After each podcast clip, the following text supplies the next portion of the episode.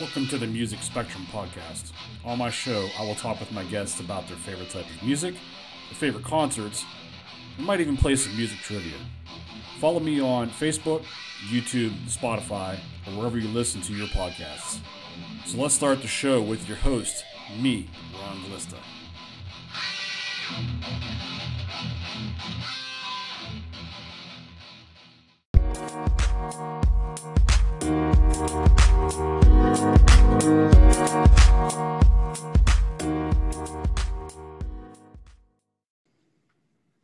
Good evening, everybody, and welcome to the Music Spectrum Podcast.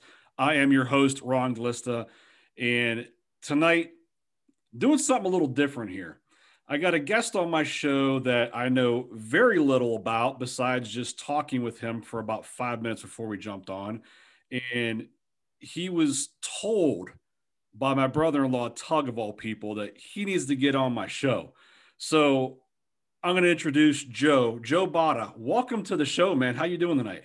I'm doing great. How you doing? And it's actually beta, but leave that. I love it because I get called Joe Bada all the time, so it's an easy way to for Joe Joe Bada boom bada bing. I'm sure you've heard that That's, too.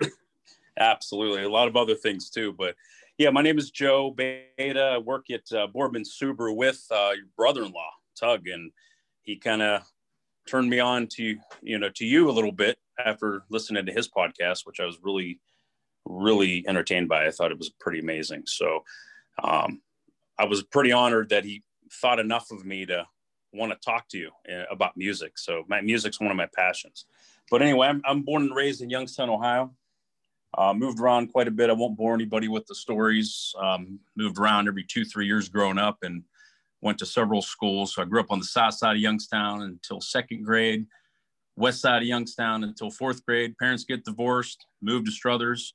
I'm always meeting new friends, new people, new environments. And then uh, my middle school years, sixth through eighth grade, I went to Boardman Glenwood Middle School. And then mom gets remarried. We moved to Poland. So, of all places I end up, I graduated from Poland in 1995. So, along the way, I've met a lot of people, a lot of friends, a lot of influences, things like that. So, um, did a lot of things growing up, a lot of interest, but just a quick synopsis of the things that I'm interested in. I was always been into motorcycles. Uh, boxing is my favorite sport. I played baseball a little bit um, through school, little league up until my sophomore year in high school. Then uh, I was more interested in cars and having fun and partying with my friends, you know, in school. So I wasn't much of a student. Listening to music, man, my 80s hair metal, which I never quite got away from. And that was huge for me in high school. ACDC being my favorite band. And um, that was a huge influence for me up until now. I just uh, never really grew up out of that stage. But uh, one of the sports I did in high school actually was uh, in the KO Drugs boxing. Um, we were the second class out of Poland High School to actually have students that wanted to box, and I made it to the finals. Lost the finals, but I got into boxing shortly after high school too. Um, yeah, so I boxed at Southside Boxing Club for a while, mostly sparring training and and uh, wanted to be a professional boxer of all things. At, at, one point in time, I wanted to be a pro boxer. Never quite got there, but took the work and dedication, you know. I went to school, went to college for a year, went to YSU for business. I had absolutely no clue what I wanted to do out of high school. As a matter of fact, I joined the Marines my junior year, went to the delayed entry program, and then ended up uh, not going for a few reasons. Uh, they changed my MO to a five and a half year versus a four year. I signed up for military uh, or aircraft maintenance. So they changed my uh, occupation years of sign up. So I got out of that. So I was all over the place. I wanted to join the boxing program in the Marines and just didn't do it, didn't follow up with those things.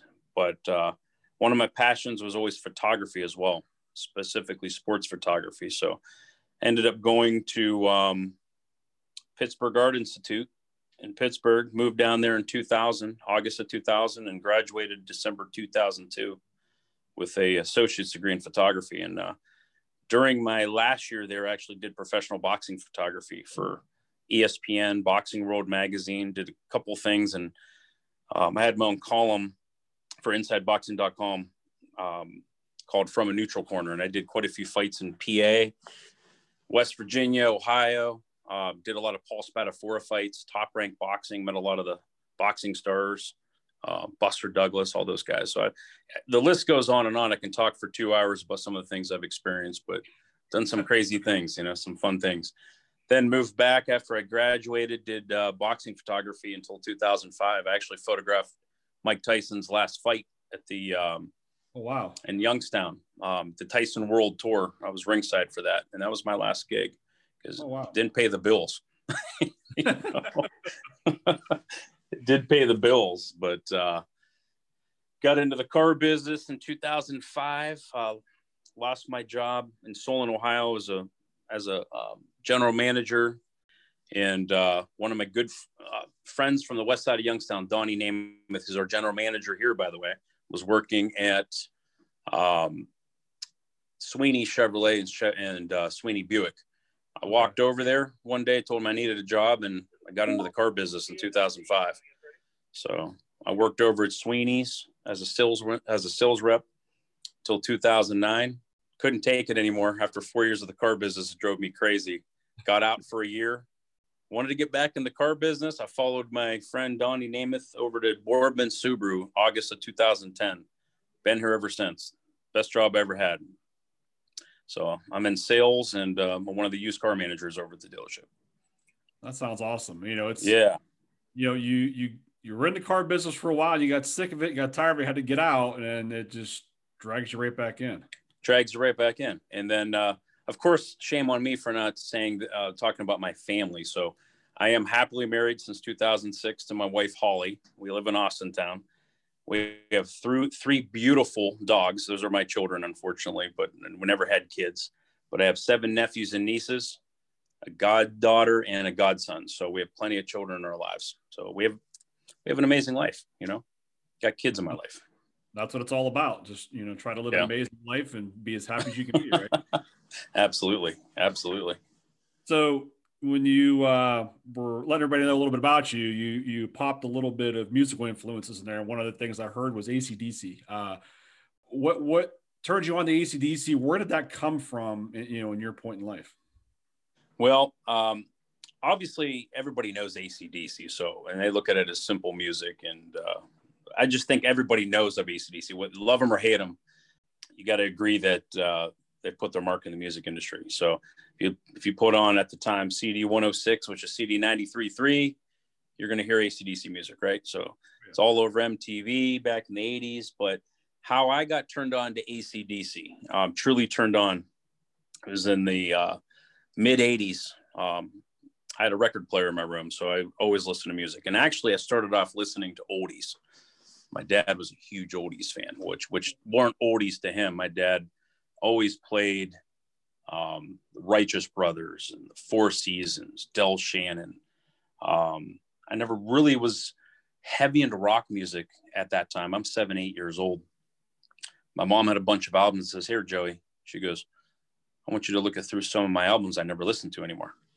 And one album intrigued me because it didn't have any artwork on the cover, and uh, it was just a black album. I picked it up. I saw the logo, and I'm like, I saw that before. Where did I see that? It said ACDC on the bottom. It said Back in Black. I'm like, uh, what? What? What is this? I put it on. Had a pretty nice little stereo setup my dad gave me at the time. The very first track, I'll never forget it, was Hell's Bells. I heard these these like church bells ringing, and I'm like, okay, what is this? Is this like satanic music? Am I supposed to listen to this? Here, my mom bought that album when it came out, and I'm listening to that song, and I, I mean, my heart stopped. I was like, I don't even know what to think right now. I heard the first two chords, the drum beat, and then obviously we know now Brian Johnson's voice singing like a like a rolling thunder, and I was like, this is the perfect music for me. I absolutely loved it. It made my body just tremble with joy. You know, I, I at a young age, I was like, this is absolutely amazing. I listened to that whole album through four times that day. Never forget it. I couldn't get enough of it. Shook me all night long, back in black. I mean, the list goes on. And that, that album for me, that was really, truly one of the first albums that I listened to front to back on the very first listen. And just, I literally loved every song. It was just different to me. It was simple. It was rhythmic. It was thunderous. I mean, the, the guitars played the way it's supposed to be played the drums are played the way it's supposed to be you know how they're supposed to be played. Absolutely amazing. Um, I was hooked immediately, and of course, I'm a I'm a huge music fan. So my very first album wasn't Back in Black; it was Thriller from Michael Jackson. Who doesn't like Thriller? I had Thriller. I had some Duran Duran albums. My sister, I have a half sister as well that lives in New York. You know, she would come over every other weekend, and she she'd try to get me onto like the '80s synth, synth pop. You know, which I like. You know, Prince, the Eurythmics, a little bit of everything. Information Society, and uh, she even tried to turn me on to Pink Floyd a little bit. It was a little too spacey for me. You know, it was uh, a little too complicated music for me at the time. You know. I, I would so, agree. I'm, I'm, not a big Floyd fan myself, and I, I agree with you. It's just a little bit different for me, and that's something that I've never gotten. I know their songs by listening to um, CD 106 or C, you know 93.3, what it is right now. You know, because that's all they played, like you said, ACDC, Pink Floyd, Aerosmith, different right. things like that. You know, and hearing the songs, you know, the popular stuff, but once you get into some of their deep tracks, that's a little too deep for me too. Yeah, Absolutely. So um, then to go from there, I, I, just went down the rabbit hole at that point. Um, the very that was really the very first hard rock album I was into. Um, but I listened to the radio all the time, and I knew all the quote unquote hair bands, glam metal bands at the time. I, I was familiar with Quiet Riot, Ratt. Um, I had cassettes as well, and a lot of those cassettes were hand me downs for my sister at the time because I was like too young. My parents didn't want me to listen to that that kind of music, you know, initially. I don't even think my mom knew what she bought when she bought Back in Black. You know, I don't even know if she ever listened to it. Um, but I was really like impressed that my mom had that album, to be honest with you, because she listened to mainly disco, the Bee Gees, um, you know, things like that. And uh, like Fleetwood Mac was a big favorite of hers, um, Bruce Springsteen. So, I mean, really, I can talk for hours and hours about my musical influences, but to start off before that, the very first music I really got into and listened to was polka music. And I know that sounds really ridiculous. Grandfather was a huge polka fan, you know. Every Sunday morning on AM radio, I would listen to polka music. And my grandpa would cook halushki. And that was like my first like entrance into music, you know. And I'm like, wow, this is pretty cool. It's jumpy, it's fun. Music has always been like the music that moves me is music that just that effortlessly moves my body and, and fills my mood. So I listen to music that I pick songs, I pick bands that portray that energy that I kind of portray. And, and I'm a pretty energetic, fun loving guy. I like energetic, fun music. You know, I, I want to be upbeat most of the time. And, yeah. uh, you know, then my dad would always play um, Freddie Boom Boom Cannon, um, Palisades Park. I don't know if you ever heard that song. It's a pretty crazy 50 song. Oh, yeah, absolutely. Yeah. I listened to um, Chuck Berry, you know, the Beach Boys, which were, which were the 60s, the Righteous Brothers, greatest hits. My dad would always play Righteous Brothers eight tracks. And Del Shannon, the one album other than all of my 80s hair metal and rock that I listened to, one of the greatest recorded albums is probably Del Shannon live in England. And that was uh, 1972. My, that was one of the very first albums I listened to with my father, and just blows me away to this day. I still have it. I'm one of the few that have it on CD because um, you can't download it anywhere. And uh, I, I, I, show your brother-in-law that album from time to time, some clips of it, and he's pretty impressed. You know, but you were about to shock me there because I thought you were going to say I still have that on a record, not a CD. So well, I collect vinyls now, so I have two copies of that on vinyl, of course. Oh no way! Oh yeah, oh yeah. Okay. It's a great album. I don't know why I have two copies, but I'm kind of a hoarder. So uh, one had scratches on it and had to buy another copy as a backup on eBay. So there you go. so you said that that black album, you know, your mom, you know, your mom told you to play, she introduced you to it, whatever. I couldn't think. I mean, it, there's very, very few bands, or more importantly, songs out there that, like you said, you can hear the first 20 to 30 seconds of it, and you hear the chiming of the bells, and you hear the guitar and the drum kick in. That is such an iconic beginning to a song, let alone any song in the world, but to that song, it's hard to forget that. And it is to take you right back to that point where you were in your life and how you described listening to the beginning of that song. I mean, I could still hear it in my head right now. It's not even playing. And that's just, it's so cool how you describe that because, you know, there's very few songs where you can put it on for 30 seconds and not even listen to the rest of the song and just be blown away by what you just heard. Yeah. And that was one of them. Um, so that set me off at, I will never forget, it was 19, I believe 85. It was the first year we moved to the West Side. After that point, I wanted to start collecting music. That was it for me. That, that did it. So I went and my dad would always, you know, on payday, my dad was also in the car business back in the day. So I'm, I never forget on a Friday payday, he'd take me to the store. We'd go to Bargain Port. We would oh, go yeah. to Bargain Port where you had to put your hand in the little hole and grab a cassette yes. or a CD. And, you know, obviously I listened to the radio a lot. So, you know, I listened to Iron Maiden, I listened to Poison, Metallica. Um, wasn't big into Metallica at that point, but I was intrigued by them because it was just, it was as heavy as I wanted to get. But, and this is right in the middle of the 80s when every, that music was popular and I was a fan of it at a young age, you know. Most people that were a fan of that music were in their teens going to concerts. I was too young to go to a concert, but I wanted all I can get because when I'd hear these bands playing, you know, so, guitar solos and you know, memorable tunes. I mean, tunes you can hum back when you're putting your head on the pillow. And it's just like, you know, Poison wasn't as heavy or as dirty as ACDC. They were just sleazy, right? Like these 80s hair metal bands, just sex, drugs, and rock and roll. I was too young to even understand what that was. Oh, yeah. I didn't care less about the lyrics. I just liked the music. So the very first hair metal, um, if you want to get into hair metal, was Poison, Open Up and Say, or, or I'm sorry, Poison, um, Look What the Cat Dragged In. I think I came out in 86. I bought that I bought um, Def Leppard, High and Dry, Def Leppard, um, Pyromania. I just went down this. Before you know it, I had over 100 cassettes in a short period of time. My dad would just, hey, you want this? Yeah, I get it. So I had, before you know it, had Def Leppard. I had all the ACDC cassettes at the time. So started memorizing their catalog pretty well. Didn't realize they had a lead singer before Brian Johnson. And, uh, you know, as I got older, I really started studying like a little bit about my favorite band, ACDC. And mm-hmm. uh, they made six albums with their previous lead singer, Bon Scott. Yep. Such a different sound, but the, the sound of the band was still the same, you know. As Angus Young would say, you know, everyone says we made 11 of the same albums, says they were wrong. We made 12, you know. Every album sounds the same. They've made the same album to an extent, you know. Uh, now they have, I believe, 16, 17. They make 11, 12 albums they're still selling though too. Exactly, exactly. And to me, they're different. To everybody else, I'll my, I'll play it for my wife. I don't want to go see ACDC. They all sound the same. Or oh, that just sounds the same. You know, every song sounds the same. Well, to most people, maybe it does, but to me, every song's a little different. It means something a little different to me. You know. Yep. Okay. Um, so you got into the hair metal stuff a little bit there. You talked about that a little bit. Um, somebody else I have down here in your list is Cinderella.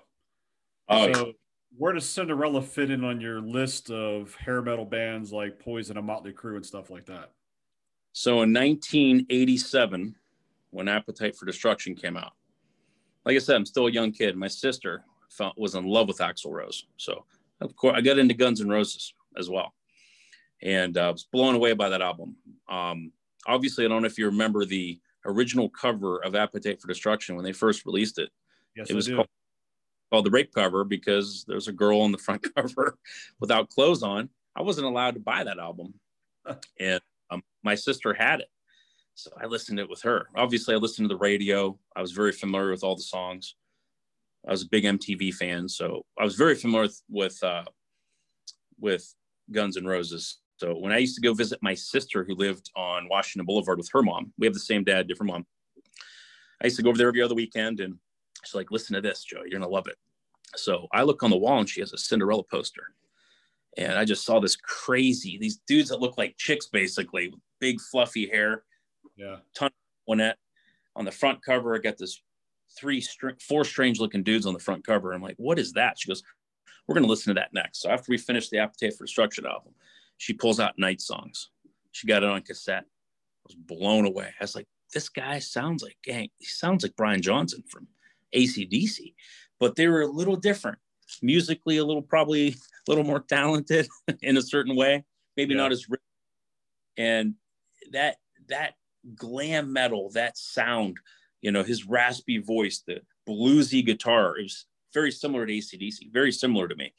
And every song was great. Then I started watching MTV and their videos came out shortly after that.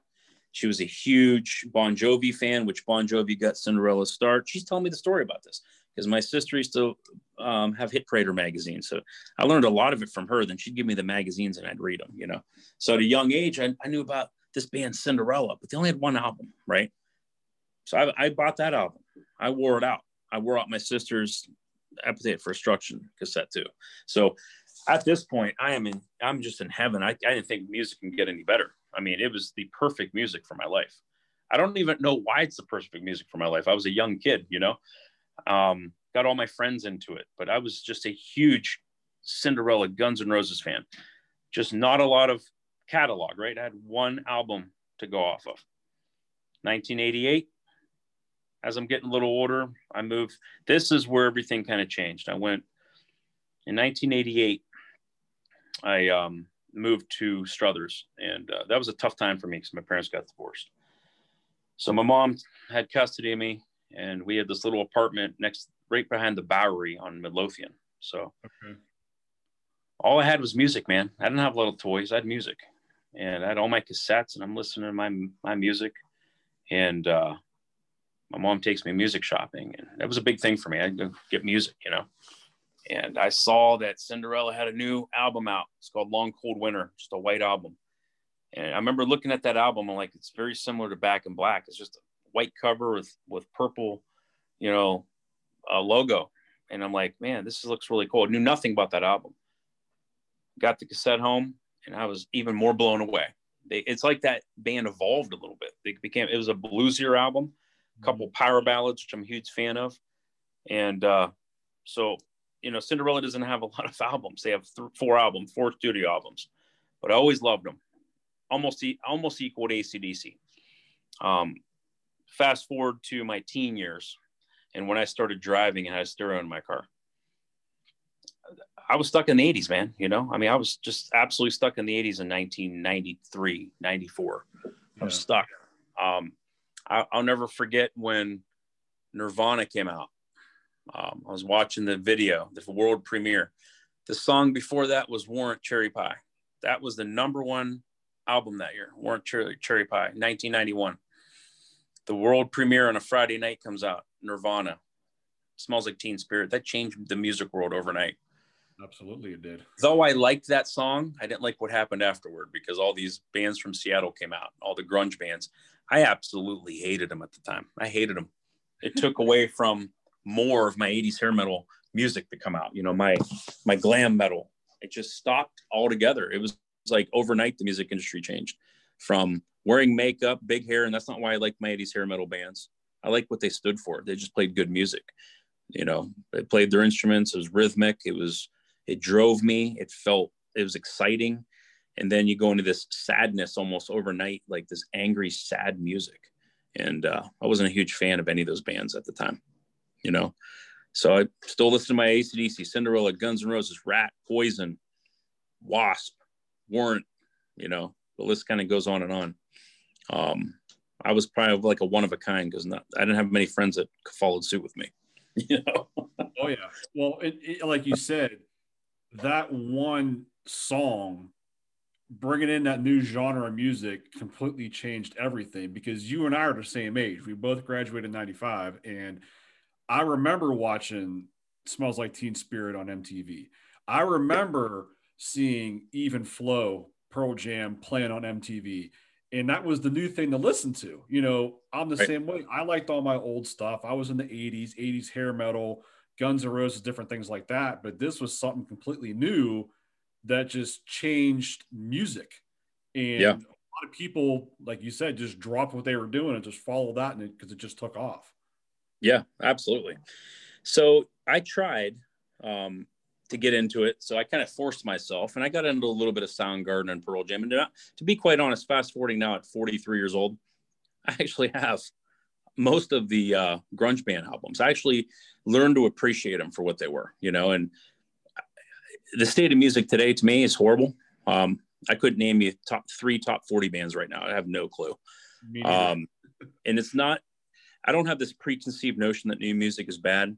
But I used to joke and say, man, what happened to the songwriters? Did the songwriters die? Because there's nothing on the radio now that quite gets my juices flowing. You know, uh, it sets the tone for my day. I mean, I listen to music on a bad day, two hours a day. On a bad day, on a day I shouldn't be listening to music, I listen to music two hours a day. I have a half hour drive to work, half hour drive home. I go home. I, you know, I'm, i consider myself kind of an amateur audiophile. I, have two really nice stereo setups in my house. Every single room has a sound bar. I mean, everything's kind of set up where I want it to sound as good as it possibly can. And I just uh, music's everything to me. It you know it winds me down and it wakes me up. You know, so as I as I grew older, you know, even with Tug, and Tug jokes with me all the time, and we go back and forth. He hates hair metal, and we joke about it. whether he hates it or not. I don't even know, but we joke about it. I know he probably can't stand it, and uh, he's kind of the guy that I got into a couple crazy little things. I won't get off track here because I could talk for four hours about music, but I led him on to some some bands recently that have been around for a while but haven't been around, um, like the Texas Tornados, a little bit of Tex-Mex music. Um, the lead singer of the Sir Douglas Quintet had a super group back in the late 80s, early 90s called the Sir Douglas Quintet. And it's like Tex-Mex music, mostly country. Okay. Um, and I don't know, he actually appreciated that. It, it was like a little bit of a bond between me and him because it was like one of the few we agreed on but he got me into some of the Grateful Dead stuff recently. Um, I can appreciate it, though it's not my type of music entirely. Touch of Grey has always been one of my favorite songs, and not oh, yeah. because it's Dead or not Grateful Dead. I love that song. I remember watching the video premiere um, in the 80s, you know, 1988 or whenever that came out. That's a great song, you know, to me. Um, it's I don't think it's one of their favorite songs, you know, as as a band. I don't think that was ever one of their favorite songs, but to me it was like their best song you know? so, but, you know, getting into ACDC, um, Cinderella, um, those bands did everything for me, man. Um, I've met the lead singer of Cinderella, was backstage back in 2002. Oh, I got to hear this story now. now elaborate uh, on this for me. How'd you get back there in the first place? So I took a little breather um, from my 80s hair metal music for a while because I was trying my best at the time to evolve. Um, when I when I was roommates with John Galla, he got me into like Rammstein, um, a little bit of uh, Primus, Metallica. You know, it's kind of funny. I didn't mention Metallica yet. I never really got into them, and, and just by default, I always respected him and liked him. John's a huge Metallica fan. He got me into Metallica pretty heavy. Then we started going down Sepultura, you know, some of these heavier bands that I never really listened to. Um, and, you know, Fear Factory, those type of bands. And I started getting down like Megadeth. I started really listening to heavier music, Pantera. And then I started listening to um, some grunge music again. And then I remember um, Andrew WK came out, I think in like 2000. I yeah. actually liked for some weird reason. And then Buckcherry, you know, I'm like, oh my God, they're like the second coming of ACDC kind of. And they kind of fizzled out because I only had like three or four good songs. I tried my best to latch on to new music because I thought there was some progress being made, you know? And uh, then one day, a friend of mine, I was working in uh, Pittsburgh. I used to work at Sam's Club in Robinson when I was living in Pittsburgh going to school. He's like, hey, I got tickets I got some. I got two extra tickets if you want to go see Poison, Cinderella. It was Slaughter, and Faster Pussycat. And I'm like, oh my god, it'd be great. It was called the Hollyweird Tour. Okay, it was at uh, Burgettstown at the Post Gazette in Pittsburgh. Yeah. And this was July of 2002. I'm still living in Pittsburgh. I kind of like went maybe six months or so or a year without really listening to any hair metal music because I thought I burned myself out of it. I went to that concert. Faster Pussycat was okay, but they kind of turned into a weird emo band. Um, they, they played their music, but it came out dressing up like BS, like it was real BDSM. It was weird. Yeah. He came out. He kind of looked like Marilyn Manson a little bit, you know. Okay. Uh, lead singer's name's Taime Downe. I don't know. He looked like Marilyn Manson when he came out, so I wasn't into that too much. And then Slaughter came on. You know, Fly to the Angels. They played that song, a couple other songs. It was great. And then all of a sudden, the stage lit up and then got dark and I saw smoke coming from the stage. Cinderella came on and we were probably 10 rows back, good seats. And they, they, um, they played Somebody Save Me. And the, it just, oh my God, it was the best concert experience I ever remembered up to that point. I was blown away all over again. It was like I, it was like I forgot who Cinderella was, and they hit after hit, song after song. Tom, the, the lead singer Tom Kiefer, playing the saxophone, played the piano. Great frontman, kind of reminds me of Steven Tyler a little bit. I was so blown away. I don't even remember the Poison concert. Poison was a headliner, you know, and, and I enjoy Poison. That was it for me. I remember getting in the car and I looked at my friend. I said, I was with my friend Joe at the time. I said, Hey, we're going to Walmart right now. I said, I'm, I'm going to go get some fresh CDs because I had worn out, since worn out my Cinderella CDs. I went and bought every CD that they had there. Listen to Cinderella nonstop for like three months. I was just like, I, I, this is unreal, unbelievable. So August of 2002, my friend Joe Fox and I, my childhood friend from, been friends with him since 85. They did a quick sto- a quick stop in uh, Erie, PA, the Civic Erie Civic Center. We stayed at the Avalon Hotel. Brought our Jack Daniels to the room, had my boom box. We're listening to some Cinderella. And uh, it was the same tour. Okay. Poison, Slaughter, Faster Pussycat. And they made a quick pit stop in between um, in between Pittsburgh and um, Allentown, PA. And they it was kind of a last minute call. We got tickets on Ticketmaster. It was standing room only. And um, we get there that day. I, t- I took off work for two days. We go there that day. It's on a Friday night, and I'm hammered. I'm in the room. We're we're we're just hammered. So I'm listening to the local rock radio they had at the time, and they said, "Hey, tomorrow at 11 o'clock, we're going to have frontman of Cinderella, Tom Kiefer, on our radio show."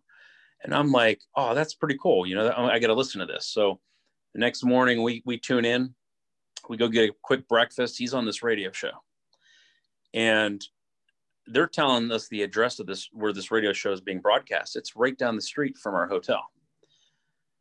And I start drinking. I start drinking. I said, you know what, Joe? I said, I'm to go meet Tom Kiefer. We're to get backstage passes. He's like, how are we to do that? I said, just trust me. We're to do it. So we walk down there we get there, the interview is just about over. I see him through the, gl- through the glass door. He's sitting down with the interviewer. Yeah. He walks out, gets in his limo. They drive him across the street to the Civic, the Erie Civic Center. There's a crowd of people waiting for autographs. Okay. I walk through security. I walk straight towards him. He walks out of the limo. My buddy's like, dude, what are you doing? I said, just stop. The one security guard stops him. He's like, what are you doing? I said, I'm, I'm going to go meet Tom. I, I, I'm going to get an autograph. And he starts laughing. I just walk past him. I introduced myself. I mean, I'm lucky I didn't get shot. I walked right up to him. I'm kind of starstruck. I said, Tom, my name is Joe. I'm a huge, Cinder- I'm a lifelong Cinderella fan. I drove all the way from Youngstown, Ohio. He probably had no clue what that was. It was only like an hour and a half drive. I said, I'd love to get backstage passes. And he looked at me, he goes, What's your last name? I go, Bada. He goes, Bada. Okay. He goes, There'll be two backstage passes um, waiting for you. We'll call at six o'clock. I was like, oh, wow. Okay. I thought he forgot we went back to the hotel and we partied all, all day. We just went drink after drink. It's concert time. Six, uh, you know, con- the, the doors open at 6.30. I get there. I walk up to Will Call booth. I had my tickets. Give them my ID. I said, I'm, I'm here to get two backstage passes. Sure enough, he even spelled my name right, B-A-D-A. No shit. They hand me an envelope. I got two backstage passes. I'm on cloud nine. I'm like, I'm going to meet one of my childhood heroes, man. You know? And uh, yeah, we went to the concert. I mean, I, I had tunnel vision, man. I just couldn't even really pay attention to the concert. When Cinderella came on, I'm excited. I skipped the Poison show, went to the back. He's standing there with his um, future wife at the time. Her name's Savannah, and she's a, a local musician too, that he had met um, while he was on tour. And I remember smoking a cigarette. I got a bandana on. I got a Cinderella shirt on. I'm hammered. I walk up to him and he remembered me. He goes, Bada, right? I'm like, yeah. He remembered me. And I just was like, oh my God. I'm hanging out with Jeff LaBar, Eric Brittingham, Fred Coury, and Tom Kiefer. And I said, I, I can't believe this. And we're standing outside of his tour bus. So what do I say? Like an idiot? I go, You want a cigarette? I'm thinking nothing cooler than smoking a cigarette. He goes, Yeah. No, man. He goes, I'm a singer. I don't smoke. I was like, oh my God. I'm sorry. He's like, you want to have anything to drink? He's like, no, nah, I don't drink either. I got to keep my voice, you know, uh, prepared for the next show. And I'm wow. like, oh my God, these guys don't party anymore, you know, but we, I hung out with them for like an hour, man. And he was telling me about why they never released another studio album after still climbing from 1994. And he said, because Sony um, bought the rights to all their music and uh, they wanted to control the writing process. And he said, well, you know, I like to write my own music and we're still battling in the courts to get control of our music again. So they never came out with another studio album. And that's why Tom Kiefer tours as a solo band today. Wow. And he has rights to the Cinderella music. And he's come out with two studio albums since. So I've been to all those shows as well. but I've that's seen Cinderella live probably like seven times, you know. That's a very interesting story. That takes some balls to just walk through security, walk right up to a limo and tell a guy, hey, I want backstage passes, man. oh yeah, and I, I didn't know what else to say. I figured just be bold about it. Tell him I'm a fan. You know, um, I'm excited for the show, and whatever else I said, you know, it was short, sweet, to the point. He remembered, and at that point, I had a lot of respect for him. Um, since then, in 2005, um, when they were still, you know, a band, um, they they haven't toured together or anything. I think since 2000, God, maybe 2014, 2012 it's been a while since they've toured to, as a band. You know, Jeff LaBar had um, alcohol issues. He's their lead guitarist. And uh, in 2005, I, I saw them backstage again, you know, I don't think he really remembered me. It was a, uh, you know, a lot of people and a lot of faces at that time. So I remember taking pictures with them. I have a picture of each band member um, from 2005 with me and my wife. My wife actually kind of likes Cinderella and she, um, she enjoys just making me happy. I think you know whether she really likes them or not because I overplay this music too much, you know. But I brought my mom for her birthday, surprise her, and she's a huge Cinderella fan too now. So we all got to meet the band, you know, while they were still together. It was really cool. Yeah, it's a nice uh, memory to have there with your wife. Yeah. Being able to do all that, that's pretty cool. My wife's the same way. I've drug her to so many heavy metal shows and music that she's never even heard of. but she went for me like you said, she's doing it for me. She's not doing it for herself. She's doing it for me to make me happy. So, yeah. And that's okay though, right? Because I, I, did the same thing for. Her. I went to a Bruno Mars concert with my wife. Um, it was okay, you know. I had a yeah. good time. It was okay. I've gone to a James Taylor show with her a couple times, you know, and actually has turned me into a fan of his music. And I've taken her to see Blondie because she's a huge Blondie fan. And, yeah. you know, for her age, she still puts on a hell of a show, you know. So, oh, I, my, I like Blondie music too. I think Blondie's great. No so, doubt. to flip the script on you here, because it's been rock, hair metal, a little bit of oldies and stuff. Where does Johnny Cash come into play with your spectrum of music? Yeah. So, like I said, I could talk about different bands for a long period of time. I, it's funny we talked about ACDC a little bit, and I really didn't. I, I, talk, I think I talked more about Cinderella than ACDC, and it's because I had that personal experience with Tom Kiefer. But um, getting into Johnny Cash, my dad is a huge Johnny Cash fan, um, and ever since I can remember, we listened to Johnny Cash, um, and we used to listen to it in my grandfather's. My grandfather's house used to be right in front of the house we that I grew up in on the west side, and my my dad had his main stereo in the living room, so that's where we listened to a lot of our music. Versus the bedroom I had because it was a smaller setup, and my dad used to play um, Johnny Cash live from Folsom Prison for me quite a bit, and that that meant a lot to my dad because, you know, Johnny Cash spent some time there in in prison, and uh, he wanted to give back to those prisoners and actually gave them a free show. And that was one of his like most popular recordings, you know? So obviously like walk the line and, uh, you know, there's, there's a thousand songs that he had, but my dad always talked about how amazing Johnny Cash was as a songwriter. His voice was one of a kind, you know? Um, so along with listening to Johnny Cash, we listened to Waylon Jennings, um, you know, a lot of Willie Nelson. My dad was a big Hank Jr. Senior fan, actually, not Junior, Hank Williams Senior. Yeah. Um, and then obviously we listened to some Hank Williams Jr. as well. But my dad would uh, would would play Johnny Cash all the time, and that really stuck with me. And you know, I remember 1987 or 88, Johnny Cash re recorded in stereo all of his big hits. And uh, that album was absolutely amazing. It's just called Johnny Cash Greatest Hits. And people don't realize like that's not all original recordings, it was all re recorded with better sound. And if you can ever pick up that album or anybody that's Johnny Cash fan, you can hear Johnny Cash in all of his glory because, you know, it just it sounds a lot better, better recorded.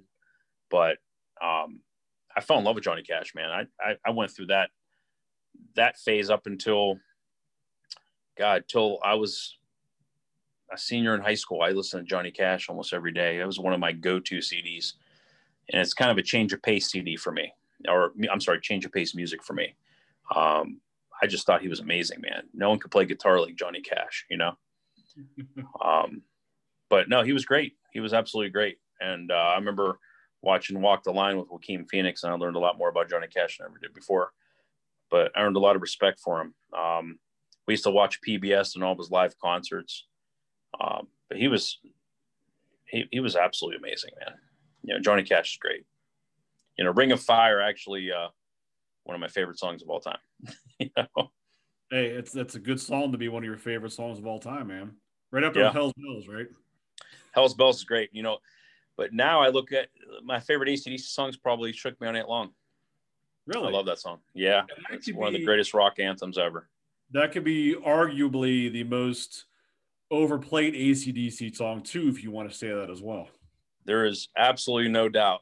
There's no doubt. But that song just gets gets me going every time. That's that's a phenomenal song, you know. One that whole days, album's great though. That's like a greatest hits album. You know, when you listen to Back in Black, I mean, there's really no filler in that in that album whatsoever. One of these days, I'm going to walk into the dealership with my Bluetooth speaker, blasting me all night long, just looking for you to see if you're going to start dancing. I would love it. Absolutely. I would dance. You know, I'm not a good dancer, but I would dance to that. I would dance to that for sure. so, you know, getting into ACDC even more, um, you know, I, I, was I was absolutely crazy with ACDC. I had every one of their albums, every one of their cassettes, every one of their CDs. And uh, you know, the list goes on with them. I mean, Highway to Hell is a great album. You know, Bon Scott's last album with them is phenomenal. Um, for those about to rock is absolutely phenomenal. That's their second album. That's actually their be- that's actually uh, their first hit single. You know, technically was uh, for those about to rock. So, and not many people know that, but that that album was well received, and it actually at the time sold more albums than Back in Black. But since we know Back in Black's the number one selling hard rock album of all time, you know, so they did something right there. And oh, then uh, along the way, you know, a couple lineup changes but their sound never really changed, you know, until Razor's Edge. You know, Razor's Edge was a little edgier album, a little heavier, but you had Chris Slade on drums, who played for, uh, I believe, The Firm, you know. He's the bald guy, if no one remembers, on the Thunderstruck video. And he also played with on their live album, you know, from 90 or from Donington, 1991. And they had a heavier sound. They played the songs faster, you know. Brian Johnson tries to play a lot of the Bon Scott songs, which he does a good job on a lot of them. I think he chose the right ones to do.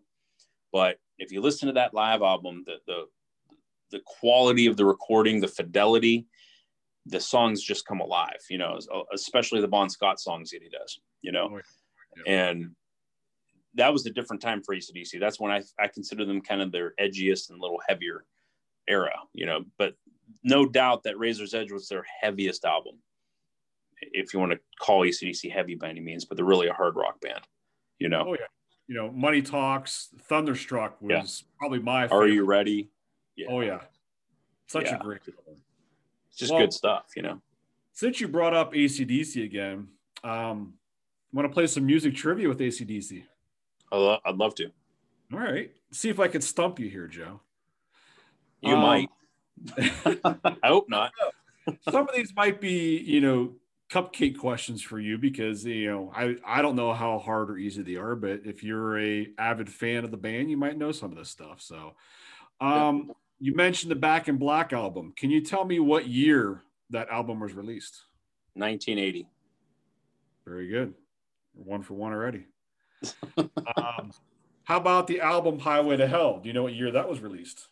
Uh, 1979. Two for two. You're doing better than Tug did on his Grateful Dead quiz. it, this is going to get hard here because it's tricky. It really is, you know. And, and I didn't prepare for this interview as far as like doing any research. I just worked all week, went home, did my thing, and we'll see. That's what it's all about, though, right? That's right. All right, here's one for you. Um, who was the inventor of the famous duck walk that Angus Young performs on stage? Uh, that would be Chuck Berry. Yes, it is. And that's one of Angus Young's biggest influences. Yeah, you mentioned him earlier in the uh, interview and stuff like that. Um, wow, that's pretty good. Okay. Um, Big Gun was a song written for the movie Last Action Hero. Do you know yes. who appeared in that music video? What actor? Oh, well, the, the, one and only Arnold Schwarzenegger, of course, and even did the duck walk with him on stage in that video. I think that was like 93, right? Something like that.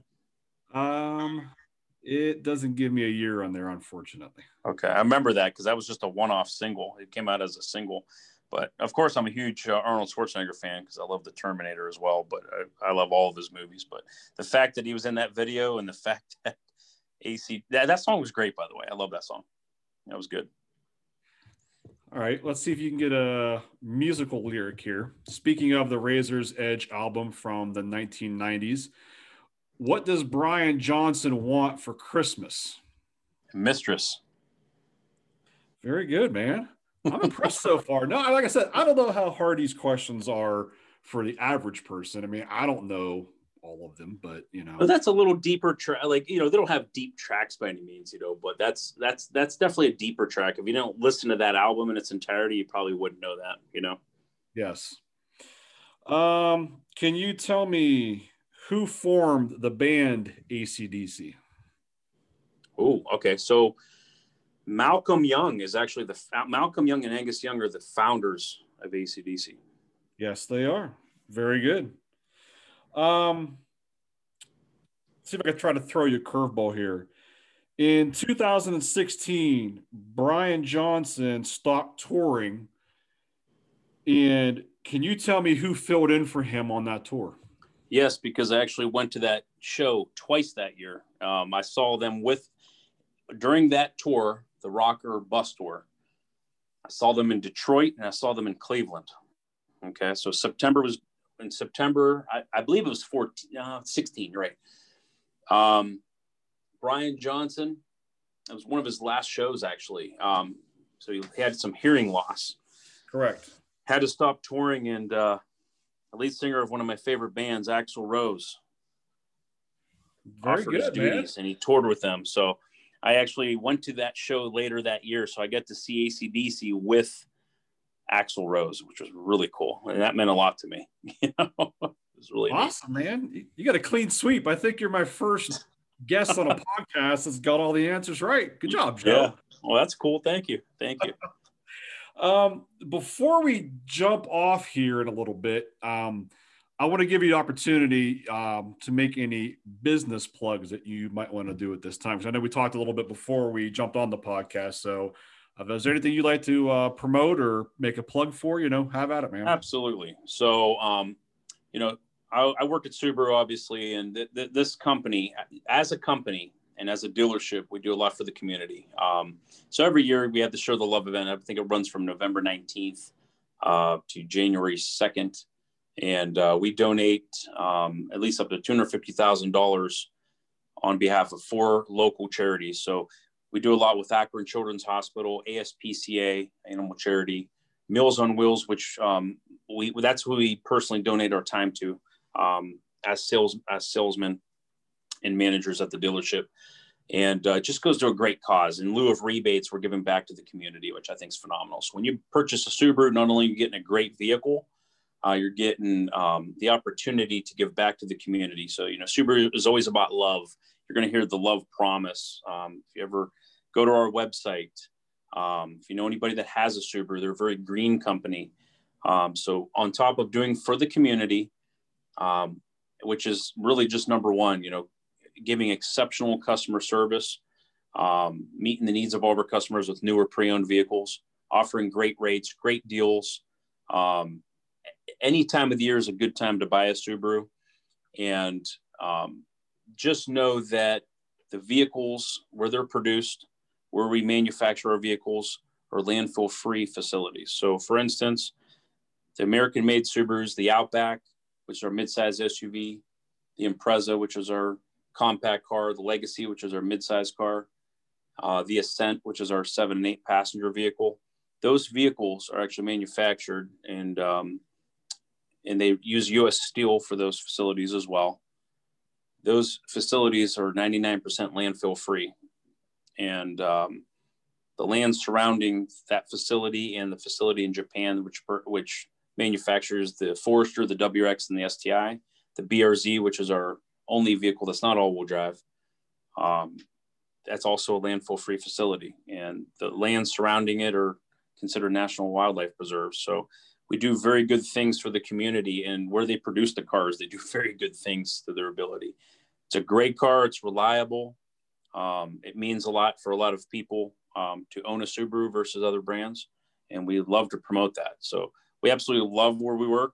Um, Boardman Subaru, the owner Rob Fellman, um, does a lot for the community himself, and and as a whole, we advertise, get a lot of people in here, and it's just caught on like wildfire. You know, we've switched people from other loyal um, brands as well. so, but Subaru, I would say, is the most loyal brand in America. So I'd love for everybody to come out and at least check us out for your next vehicle. Now, you are, if I'm mistaken, aren't you the used car manager at the yes over there? Yes, so, I'm one of I'm one of uh, two actually. Um, myself and uh, Steve Engster. Um, okay. We are um, in sales as well, but we are also the used car managers. Yes, so I'm one of the used car managers at the dealership. So I might be coming to visit you here in about a year, actually about two years, because I'm going to have a soon to be 16 year old here in two years that's going to need a used car. And uh, I think I might have to come give you a visit to get a good deal on something. Because uh, absolutely, I would, I would absolutely love that. And uh, we'll give you a great deal, of course, Ron. You know that. you won't get a better deal in town. Um, I'm not going to be buying a brand new vehicle for my son at 16. That's for sure. He's going to get a used car like all of us did. Well, I like to use the term these cars are pre owned, but we fully service them. They're fully looked over. Um, we can certify most of our vehicles and give you a great warranty, a great rate as well. If you're looking for financing, if not, you know, you know whether you're paying cash or whether you're financing, you can get the best deal here.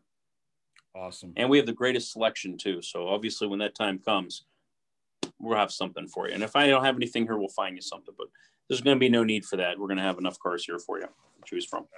Absolutely. Two years from now, I got plenty of time to wait. I'm not going to rush things. Trust me, because uh, yeah, turned 14 and it's just taking it one year at a time. But um, Joe Bada, I appreciate your time tonight. I, you know, this has been a lot of fun because I can relate to a lot of the music because we're the same age, have a lot of musical taste and things like that. I do appreciate you jumping on. Hope you had fun tonight because I know I did. I did too, and I feel like I went off track a million times because there's so much more to talk about. I could probably do this. I could probably do ten more podcasts with you. Well, um, like I'm going to say to you, like I say to everybody else, there's always another opportunity that I can get you back on here.